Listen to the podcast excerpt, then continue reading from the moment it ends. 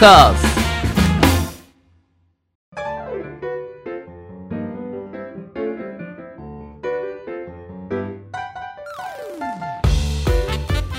リスナーの皆様ご機嫌いかがでしょうか？e スポーツキャスターの R です。アシスタントの中村優香です。今週もどうぞよろしくお願いいたします。よろしくお願いします。さあさあ今週もはい。リスナーさんからのメールお。ご紹介していきましょう。嬉しいですね。今回初めての方ですよ。ありがとうございますえーゲーマーネームジントニックさんからです。えーはじめまして。えー毎週欠かさず楽しみに拝聴させていただいております。ジントニックと申します、えー食に興味がないで定評のある R さんですがはい。その中でも、はい。この食べ物ははい。ついつい食べてしまうものありますか、うん。えー私はラーメンが大好きで定期的に摂取しないと情緒不安定になります。おおいいですね。うんダイエット的にダメと思っていてもやめられません。R さんのように食に興味をなくす無我の境地に到達するにはどうすればいいのでしょうか？なるほど。あー自分はもともと格ゲーの、えーユーザーでこのゲーマーの流儀のおかげで中村さんのファンになりました。これからも応援させていただきます。ありがとうございます。ありがとうございます。ジントニックよく飲みますよ。素晴らしい、はい好きです。このきっと中村さんファンがあのどんどん増えてるこのゲーマーの流儀ですが。いやありがとうございます。嬉しい。励みになります。食に興味がない。食に興味がないは、まあ、割と自分でも言ってるので、うん。まあ、定評あるんですけど、はい。だからといって、うん。味がわからないというわけでもないのではい。結構なんか美味しいものは美味しいとかあとはなんだろう微妙に隠し味でなんか入ってるとかわかるんですよ。あすごい。多分それって自分で料理をしてみた時期があるから、うん。多分あ生姜ニンニクし生姜とか入れるとこうなるんだ。下味の付け方とかによって味が変わることを知ってるから、それこそゲームでお料理やってたってそうそうそうおっしゃってましたもんね。お料理ナビでうん。やったんで、うん。そういうのは分かるんですけど、うん。ただあんまりその食っていうものの優先順位が高くないんですよね。だあからまあついつい食べてしまうものっていうのが結構考えたんですけどーはい。あるとしたら龍角散のど飴 そう。常にね R さん舐めてるんですよ。舐めてるよね。そう現場にもねう目の前にもボンと置いてありますけど。んそうですね、うん。割と喋りながらも舐めてることも多くて。はい。まあ本当にあの喉のケアとか基本あんまりしないんですけどまあ龍角散のど飴を舐めているということが、はい唯一喉に対してやれてる優しさみたいな感じなんですよね。中村さん何かあります？ついついこれ食べちゃう。えついついこれ食べちゃう。でも私はそれこそラーメンも大好きなんですけどはい、一回ハマり始めるとうん、それずっと食べちゃうんですよね。こすっちゃうタイプですか、はい。オムライスをもう3食全部作って自分で毎食それ食べるとか。自分で作るオムライスはやばいですね。うんだってもう卵とバターねいくらでも自分のさじ加減で増やせるじゃないですか。うん。でケチャップも結構味濃いのが好きなんでケチャップ多めになっちゃったりとか。かな？よくその体型を維持できますね。いやでも最近すごいですね。食抜いあの食べるの抜いたら、はいなんか痩せてきたんですけど、はい。最近そうじゃなくなってきて。どういうことですか？最近抜いたら痩せてきたけど最近そうじゃないい ああの、はあい。昔は？あ昔。は食べなかったら、はい。まあ、勝手に体重落ちてったんですけど、はいはい、まあそんなことないなってうん。思い始めてきまして、まあ、ジムとか行くようにしたんですけど、まあ、ジントニックさんもね、はい。一緒に多分体型管理とか、はい。えー拝見するにされていると思うんで一緒にラーメン菌とかねなるほど頑ねラーメン立ちそうですね、うんラーメンとかな、ん。そんなやっぱ食べなくなりましたね。へー。昔はその格ゲーマーってラーメン好きな人多かったからこういろんなゲーセンにみんなで大会とかで行くじゃないですか、うん。そしたらそのご当地ラーメンを食べに行くんですよ。美味しいところを聞いてあーこの辺だったらあそこっすねっつって、はい。で食べてうん。食べ比べとかよくやってたんですけど、うん最近はそうですねコロナ禍っていうこともあって一人で動くことも多いから油物ラーメンとかうん。食べなくなっちゃいましたね。じゃあもともと R さんははい、こう食の優先度が低い。うん、忘れる時がよくある。忘食べるのれるあれ今日何食べたっけ？あ何も食べてないわ。みたいな。羨ましい。じゃあ意識的にはい。じゃないんですね。なんかジン,、ね。うん、ジントニックさんはねなんか R さんの R さんみたいにあのー食に興味なくしてうん。無我の境地に、これね惹かれたいと。実はね無我の境地じゃなくてガチガチのうん。理です。そうなんですね。はい。ガチガチの聞きます？このなリズメの部分。何何何？え？何ですか？あのゲーセンに行ってた頃ってうん。すごいバイトしてて、うん。まあゲーマーの流儀でも話したんですけど、その学費を稼ぎながら留年したからね、うん。学費を稼ぎながらバイトしまくってさらにゲーセンも行く。で旅行とかも好きだったから、うんお金がない常にお金がないっていう中で一人暮らしをしてた時にどこに、えーしわ寄せが行くかっていうと家賃と食費なんですよ。うん。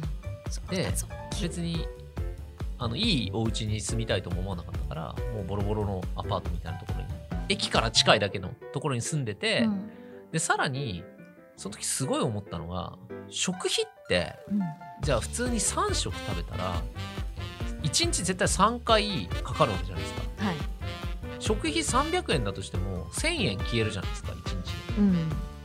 で、えーそれが30日あるから3万円ぐらい月にかかってくる大きいですよね。大きいなと思って。節約しても、うん。この先の人生もずっと食費ってかかるわけじゃないですか。うんはい、どんだけだようん、で考えたあの食に興味のある人とかグルメな人って例えば1食自分が300円でいいと1300円かけたりするじゃないですか。ただ1日3000円自分より多く食費がかかってて。はい。でそれが30日になると9万円うん。かかってる。うんってことはそれが年間とか10年とかになったらこの食費だけでその人と自分の使ってる金の金額ってめちゃめちゃ大きく差が出るじゃないですか。はい。ってことは俺はその差額を別のことに使いたいな。って思ったんですよ。はい。うん 旅行に行くとかうん。服買うとか。でさらに言うと美味しいものって世間で言われるはい。脂っこかったりコレステロール値が高いとか、まあ、健康害すぐらいの量とかものになるわけじゃないですか。うん。カロリーと美味しさ、ね。うん比例する。そう。カロリーと美味しさ比例する。その言葉ですよ。うん。つまり食費を削っても別に健康は害されない。あんまり。あー確かに。食にまあその理論でいくと、こだわってカロリー美味しいものを取れば取るほどうん。逆にそっちの方が健康を害す可能性は高い、うん。まあ、別に食べなすぎてもまあさすがに健康を害すけどいやどっちかって言ったら食べない方が健康的であれる。まだマシっていうラインだったらうん。えじゃあ食べない方が絶対いいじゃん、って思ってじゃあ気にすることないよねこれって思ったんですよ。はい。心で理解したんですよそれ、うん。うん。頭ではなく、うん。心で理解心で理解できたんですか？そしたら、なんていうの何かに例えばまあゲームとか好きなゲームとかバーってやってたら飯食うの忘れてるでちょっとお腹減ったなって思ったら、まあ、カロリーメイト1本でも食べればごまかせるでカロリーをね取ってれば そうカロリーを取れば。エネルギーとしての。そう、ん。しのげる。で気づいたら次の日になってる。へー。食費浮いたわ。うんうん。ですよ、したら一般の人に比べて自分は使っていいお金が増える。うん。っていう感覚になる。他のことに回せる。それを10年20年続けてたらもう食に対しては低いですよね、まあ、その代わりなんか食べたい。例えばチョコレートパフェが無償に食べたいってなったら食べるし。うん。なんかすっごいお肉食べたいってなったらまあ別にいいお肉をちょっといいお肉を食べたりする。っていうのはあるんですよ、うん。まあ単純にそのなんだろう毎食楽しみとかっていう感覚は持ってない。えー。あります？あります。毎食ですか？朝ごはん食べながらお昼ご飯何しようかえ考えますもん。もう思考から違うんですね。えよく、うんすごい何なんか何々が食べたくなってきたとか言う人いるじゃないですか。いますねピンポイントで。どうしても今パスタの気分とか、うんあれが分からん。そんなの降ってくるみたいな。ありますあります。えあります今なんかはい。唐揚げの口なんだけどとか。唐揚げ以外食べるとどうなるんですかその口は。いやいやもう唐揚げでしか満たせないんです。デブみたいな思考になってえそういうもの分かんない。その気持ちが分かんないから、へーはい。自分なりの解釈として、うん。その人間って何か食べたいなって思うものって今自分の中で足りてない栄養素を欲しがると思ったんですよ。はい。だからビタミンが欲しい時にビタミン以外のもの食べてもあんまなんかお腹いっぱいになるうん。けどビタミン的なものを取るとめっちゃ美味しいって感じるっていうのにある日気づいて。ってことはなんか今自分が欲しいって思ったらどの栄養素が足りてないんだ最近の俺の食生活で。って考えてはい。それを当てる。これはビタミンだな。みたいな。え感覚でですか？感覚で。でオレンジジュースとか買って飲んだら超美味しい。当たりだこれみたいな。でオッケーって言ってえご飯抜くみたいな。っえー、それで満足できそうていう感じですね。うんジントニックさんちょっと R さんのは参考にならないですね。こういう理論のもとで私生きてます。合理的ですけどね。はい。うん。その部分だけは合理的にして、はい。あとは理想主義といううん。そんな感じ。です、確かにご飯にかけるお金ってねうん。もったいないっていうのはすごいわかるんですけど、まあまあ個人差ですよね。うん。そこに価値を見出してる人にもったいないよっていうのはナンセンスじゃないですか、うん。あそこにお金をかけるんだなみたいはい。な感じです、はい。いかがでしょうかジントニックさん。結局何の参考にもなんねえよみたいな顔しないでくださいよ。は いいやーでもリズムで考えられたらはい。痩せてきますね。そうですね、うんそういう風になりたい。ありがとうございました。ありがとうございました。それでは中村さんこのゲーマーの流儀とはどのような番組なのか初めて聞くリスナーの皆様のためにもご説明よろしくお願いします。ではゲーマーの流儀とはどんな番組かと言いますと e スポーツ実況のパイオニアと言っても過言ではない R さんからゲームにまつわるニュースの解説や最新情報ゲーム人生で学んだことなどなどさまざまな角度からゲームの魅力楽しさをお伝えいただきます。トーカーズ。はいそれではゲーマーズニュースからいってみましょう。早速参ります。え本日のニュースはエボ2022全9種目発表初登場のメルティーブラッドタイプルミナもラインナップ。スマブラはなしというニュースです。ゲームウォッチの記事によりますと格闘ゲームの世界大会EVO公式ツイッターは3月9日今年開催される e スポーツ大会 EVO2022の参加ゲーム種目全9種を発表しました。えー EVO Evolution Championship Series は対戦型格闘ゲームの世界的 e スポーツ大会で発表された参加ゲーム種目。全9種には EVO初登場となる Project Lumina が開発したメルティブラッドタイプルミナが含まれているほか鉄拳7やモータルコンバット11、えーアルティメットなどがラインナップされていますえなお事前の発表通り大乱闘スマッシュブラザーズシリーズは含まれていないということです。このニュースを、はい。あの見てはい。の私のちょっと疑問なんですけど、はいなんでしょう。あのスマブラで、うん。あのまあ、プロの方ってもちろんいるじゃないですかエボで出たりとか、い。ますね。でエボってまあ大きい世界的な大会で、ある意味そのお仕事っていうか収入源というかうん失ったっていううん。見方？うん。できると思うんですけどそれってもう今後エボで復活とかないんですか、えーとですね。確かに。うん。鋭い視点でございます。これ、えっ、と、まあ、何が起きたかっていうと、はい。まあ、前も、えーちょっと話したと思うんですけど、えーエボというものが、えーソニーさんが、えー買収したんですよね。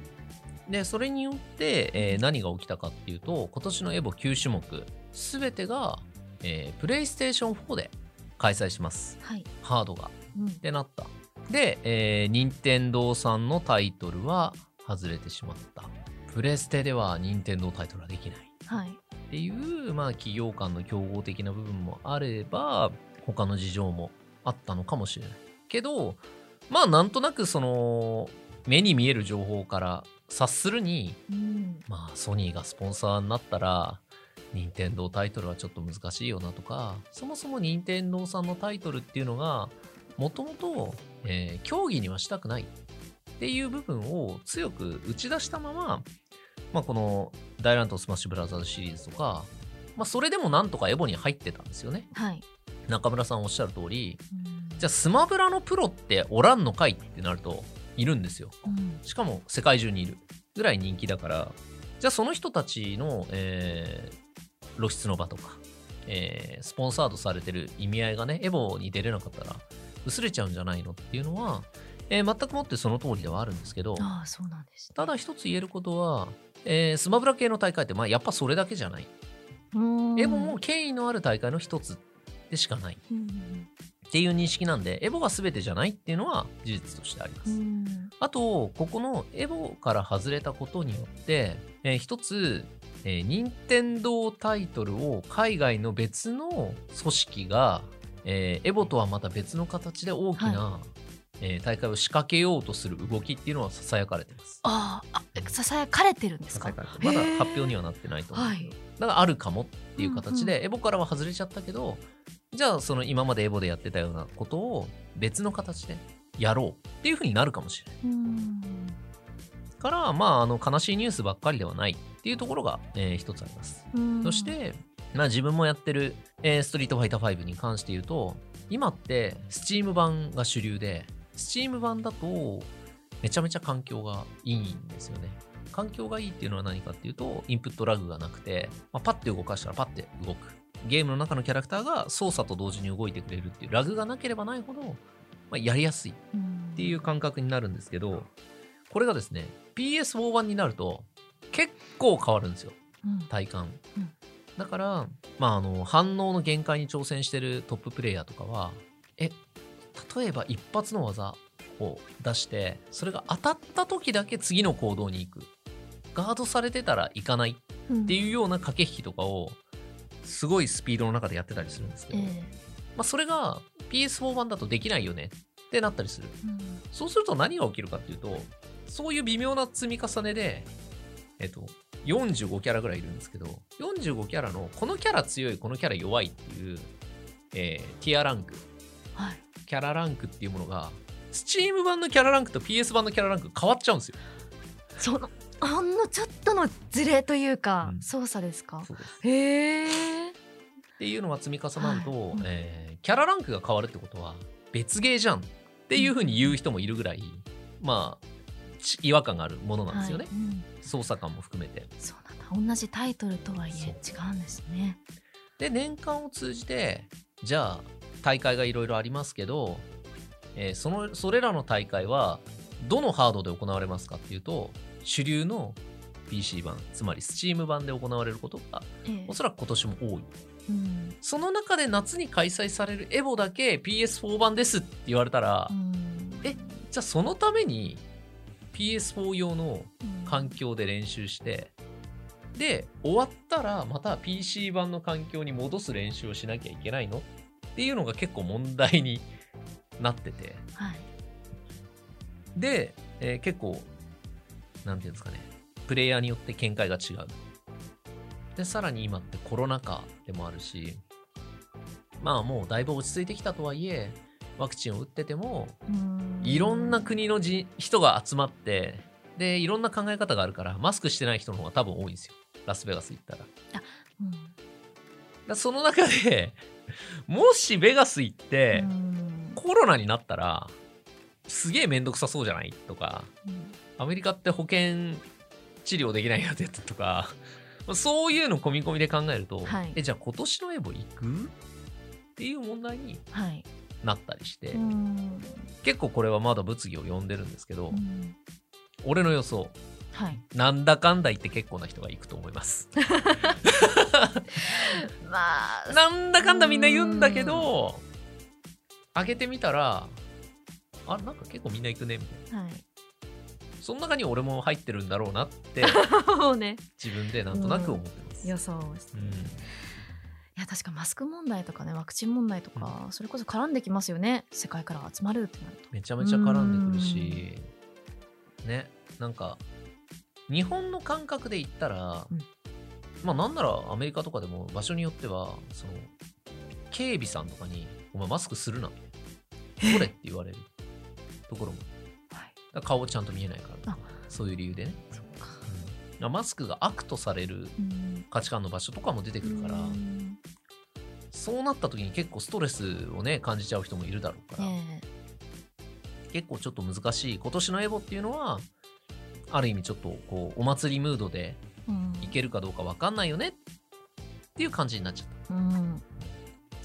なかなかコロナのこう懸念というか拭えないですね。うんただまあワクチン日本でも3回目とかまん延防止がね解除されたりとかまああのライブとかでももう声出していいライブとかもだんだん出てきてなんかいろいろ緩和の方向には行ってるからまあ共存できればねうん。いいし結局それって世論だと思うんですよ。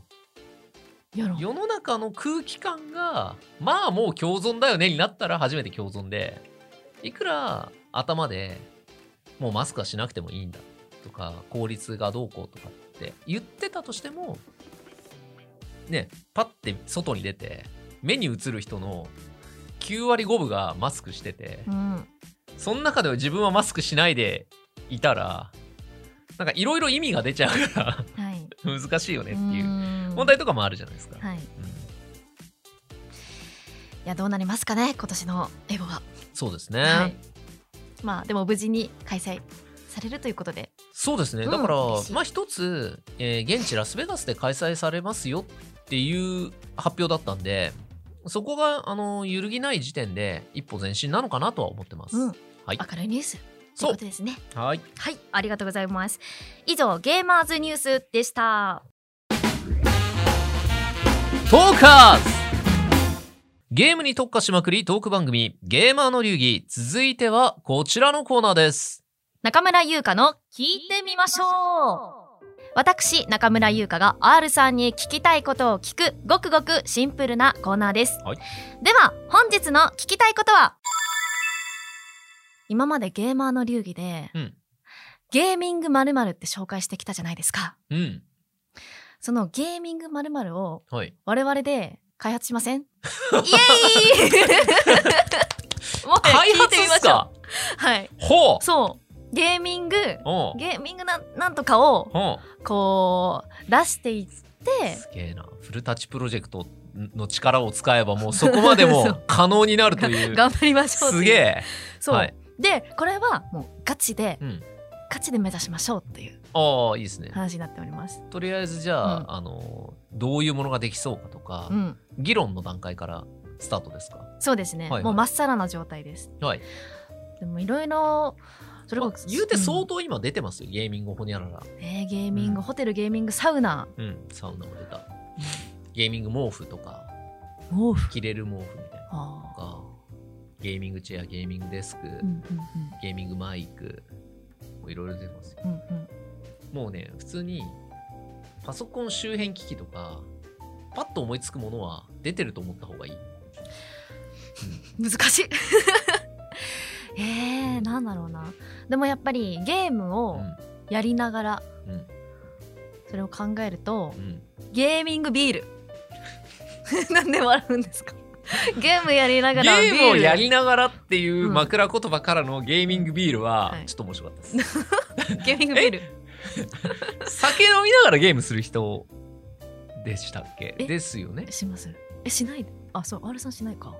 俺はしないです。あー。だから結構多分多分珍しいんですよ。はい。お酒飲んで、えっと、プレイの質って落ちません、楽しくなりますね。なるほどね、うん。楽しさ重視。そっかなんかガチ、ガチゲーマーっていうとまた語弊があるけど、なんですかね、あのー格闘ゲームとかって、もろに勝敗が自分のせいになるから、うん酔っ払った状態でプレイしたいっていう人があんまりいない。そうなんだまあ、もちろんあのいるんですけどね、酒飲みながらやる人も。けど自分もそうですけど、酒飲んだらもうやらないな、みたいな。要するに負けた時に酒のせいにしちゃうから。あなるほどうん。ゲーミングまるをうん。あのまあ行ったり買ったりする人って、うん。まあ大体ゲームガチ勢じゃないですか。うん。じゃあゲームゲーミングビール受けい。やない、でも、そこは、あの、切り捨てないでいきたい。切り捨てないでいきたい。ゲーミングビールとは、どういうものですか？ゲーミングビールで調べたんですよ一応。これが存在してるかどうか、はいはいはい。であります。ある？海外にはい。ヨーロッパだったかな、はいはい。あるんですよ。ほゲーミングビールが。でもそれは、うん。ゲームのうん合間一旦ゲームから離れて、うん。一息いっぱいやろうよっていうコンセプトのビールだったんですけど、うん。私はやりながら。飲みたいな、はい。で考えまして考えまして。あのーアルギニンとかを入れる。なるほどね。ビールに、もうそれうん、なんていうのゲームが強くなりたいのか感覚が 鈍くなりたいのかよくわからん感じ。にそっかなりそう。でもだってあれですもん、うん。中野さん確かあのなんだっけエナジードリンクをお酒で割ったりしてるんですよね。はい。なのでそれを一本にしちゃうとか。ゾーンと、うん、えー朝アルコール日。ゾーン。そう。ここコラボ。ああなるほど。してゲーミングビール。なるほど、ね、眠くならないみたい眠くならないですよ。いい感じでうん。ずっとゲームを楽しくできる。ーそう考えると結構ロックっすよね。ゲームの仕方。そうそうなんですか？酒かっくらいながら、うん。あひゃひゃーっつってこう、うん。なんか銃ぶっ放してるみたいな、うん楽しくやりたい人人なんなでそっかそっか。どでもそういうコアじゃないライト層向けにうん。楽しく飲みながらゲームができるっていうのは、切り口としてはいいんですけどただ、うん。やっぱりゲーミングホニャララである以上、うん。なんていうんですかこうレインボーに光ってるとかそういうゲーミング要素をあのなベタでも考えといた方がいい。ゲーミング要素。ゲーミング要素。パッケージをもうネオンとかにするとか。ネオンカラーにするとか。そんなパッケージ単価がかかりすぎてダメです。もうそっか。原価もちゃんと考えてね我々もちろんだってえ本気でやるんでしょ？本気でやる。そっかそっか。そお遊びじゃないよ。失礼しました、はい遊びじゃないぞこっちは。えー、ありますか、ゲーミングゲーミングビール。ゲーミングビールゲーミングネックレスゲーミングネックレス。えゲーミング靴下、は健康サンダルみたいなあうん。足裏のツボあるやつ？はい。えー、あのゲーミング靴下。これがうん。案ですか？スタッフさんの。スタッフさんなスタッフさんが今ゲーミング靴下をはどうですかっていうふうに。だってゲーマーってずっと地面に座ってるからうん。足つけなくない？地面。にだから足つぼがあったとしてもうん。あんまりなんか押す押されないっていうか。えー、そうなんです。かボボコボコな靴下だとしても、うんうんうん。地面に立つこと少ないじゃないですか配信中とかって、はい。あんま押されないですよねツボが。なんか否定的な意見を並べるようで申し訳ないんですけどいやでも確かと思った時に、わかんそこがうん。EMS でしたっけ？あの電気信号とかではい、勝手にその靴下履いてるとうん、足つぼがビクンビクンして 勝手になんか動いてくれて、ね、電波でうん。ね、なんかな眼水疲労が取れるとかだったら超ゲーミング靴下っぽいけど、うん。そっか。どうなんですかね？えシックスパッドの会社とかに持ってきます？ゲーミング靴下どうすかっつって。眼性疲労取るんすよそうか。でもいいいいかもしれない。俺ね、うん。あのあります一つ。お願いします。ゲーミングのど飴。おー。これ。龍角散をねいつもそう。食べられているアルさんが。この龍角散の会社、うんえーこちら販売元は株式会社龍角散うん。に見てくださいと。いつもこいつ舐めてますと。いつも思ってます。で本当にいつも持ってる。あのー e スポーツキャスターの、うん。えー先駆けですと。第一人者ですと。でも作った暁にはいつも舐めますと。で見てくださいこいつをと。人より叫びますとにもかかわらずゲーミングのど飴を舐めてたらこんだけ叫べるっていうプロモーションどうすか？って言って。でこの飴を舐めてれば、こんなにシャウトしても疲れない。見行ってみましょうボッカーン！みたいな。見える。CM が見えた。ではい、なんかこのうん、今ねここにあるんですけどパッケージが。はい、これをうん。なんかレインボーのグラデーションとかにして、うん。なんかあのストリーマー、ん。えー e スポーツキャスターとかあとは、えー乾燥した場所。ゲームの会場って結構乾燥してたりもするじゃないですか,、だからその乾燥対策にうん。これを舐めておけばだからあの集中力の上がる、まあ、何かとかも配合してハーブとかで喉にいいハーブもまあ龍角散のど飴自体がハーブパウダー配合ハーブエキス配合なんで。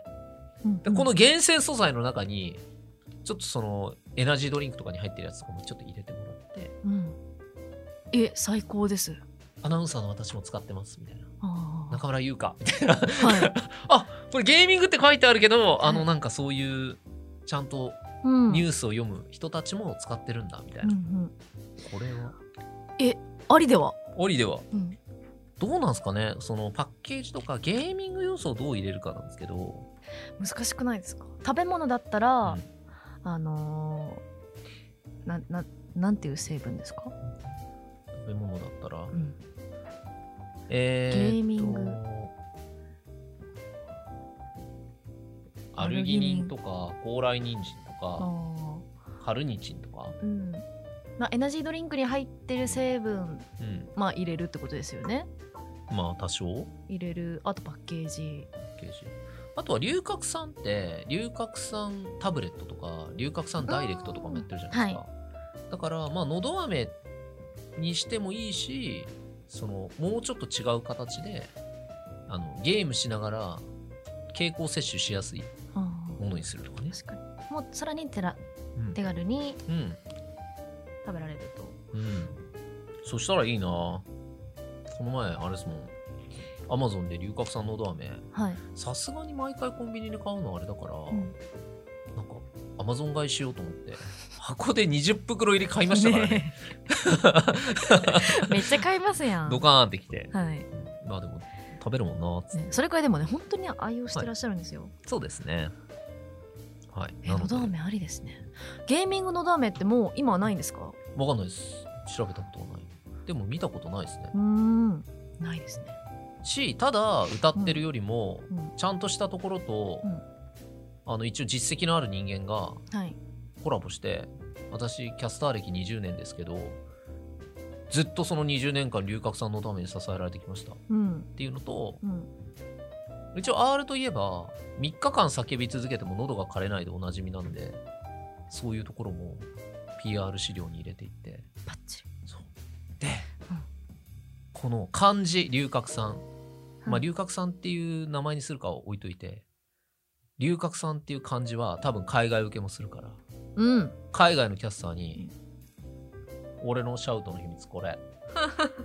いる?」ドラゴンドラゴン。そうそうそうそうアメイジングって言ってうん。多分舐める、いい、うん。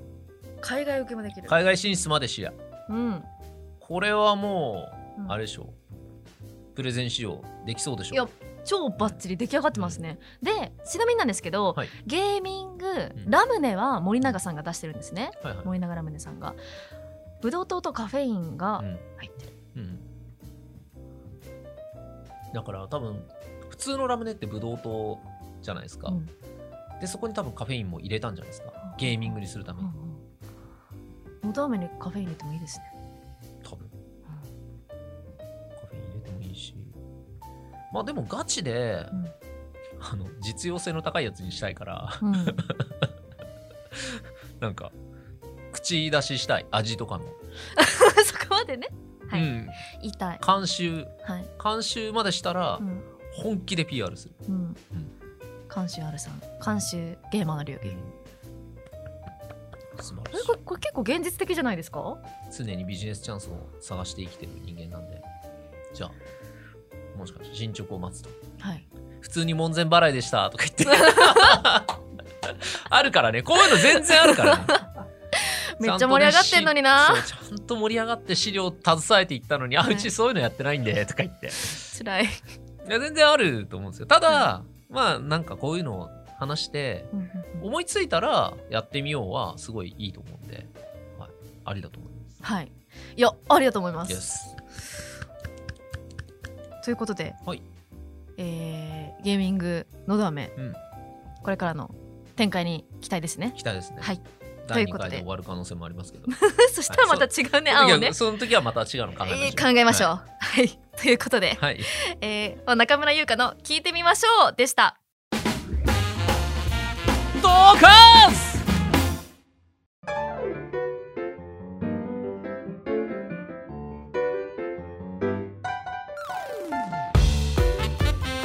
ゲーマーの流儀あっという間にエンディングのお時間ですあるさん何かお知らせはございますか？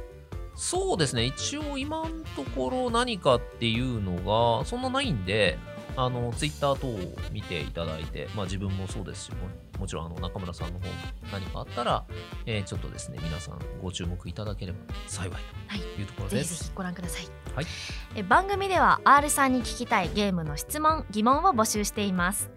本格的に選手を目指すには何をするべきかゲームと勉強の両立に悩んでいるなどなどゲームに関することであれば内容はどんなことでも構いません。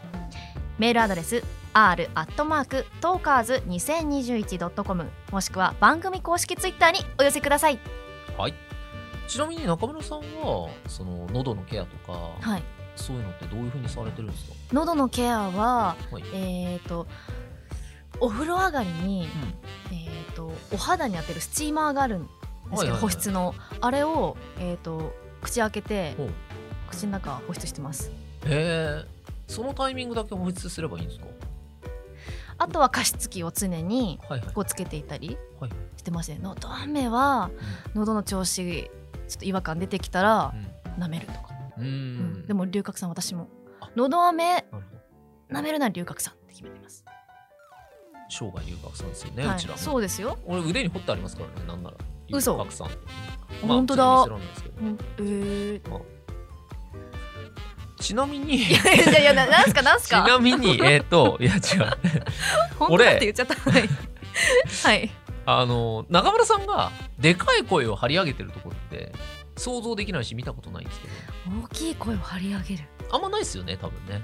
あんまりないです。だから多分喉のケアが違うんだなと思いましそ R さんなると大きい会場で、はい、ってなるからボリューム違いますよね声の。そうなんですよ、うん、この前あのオフラインのイベントがあって会場のね自分の声が聞こえる状態でやっぱ叫んだらすごい声出しちゃったからうん。やっぱ声出しちゃうんだなと思って。う、だからそういう意味でもすごい声出す人が使ってますっていう PR はねできるのね、うん、ぜひ龍角さんの、えー、スタッフさんがいたら。はい。よろしくお願いします。よろしくお願いいたします。次回も来週火曜日にアップ予定です。それでは来週も行ってみましょう。